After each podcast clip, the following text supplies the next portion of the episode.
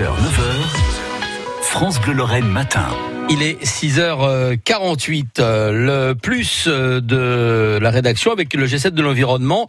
Bah, suite est fait aujourd'hui à Metz. Et entre deux débats au centre des congrès Robert Schuman, l'une des deux secrétaires d'État à la transition écologique, Brune Poisson, a accordé un entretien à France Bleu Lorraine. François Pelleret, c'est le plus de France Bleu Matin.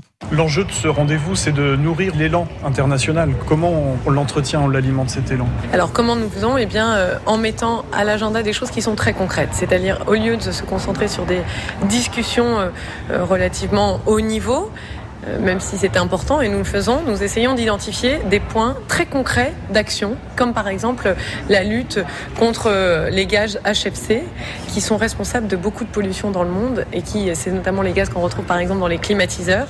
Et euh, malheureusement, nous sommes dans une situation où en fait, plus la planète se réchauffe, plus nous utilisons des climatiseurs. Et ce que nous voulons, c'est faire en sorte qu'ils soient très efficaces du point de vue énergétique. Ça pourrait permettre de gagner un degré à l'échelle mondiale à terme. Et donc, vous voyez l'impact nous concentrons sur des choses comme ça, très concrètes, qui permettent de rassembler les, les pays autour de projets, plutôt qu'au lieu d'idées ou de concepts politiques qui peuvent prêter flanc à des oppositions. Les quelques 3000 personnes qui ont manifesté hier à Metz ont exprimé l'urgence climatique, mais ils ont exprimé aussi un pessimisme quant à l'action des gouvernements. Qu'est-ce que vous leur répondez?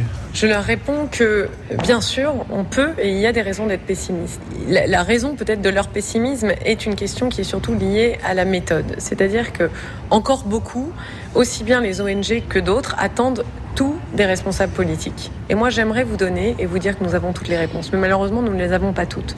Il faut que nous travaillions collectivement. Je dis ça, vous savez, c'est pas de la langue de bois et c'est pas une façon de me décharger de ma responsabilité euh, politique. Bien au contraire, elle est simplement d'avouer une réalité qui est que nous sommes face à des problèmes qui sont si complexes, auxquels l'humanité n'a jamais été confrontée, que l'homme politique seul n'a pas les réponses. C'est une réalité, c'est parfois difficile à accepter parce qu'on a l'habitude que les hommes politiques aient toutes les réponses. Vous voyez, quand à l'époque on faisait un programme nucléaire ou quand on construit un hôpital, on a toutes les réponses. C'est pas pareil quand il s'agit de problèmes aussi complexes que changer les pratiques agricoles, préserver la nature. Je vous remercie. Merci beaucoup. Et ce G7 environnement doit donc se conclure cet après-midi par l'adoption d'une charte biodiversité par les pays qui le souhaitent. Il est 6h51.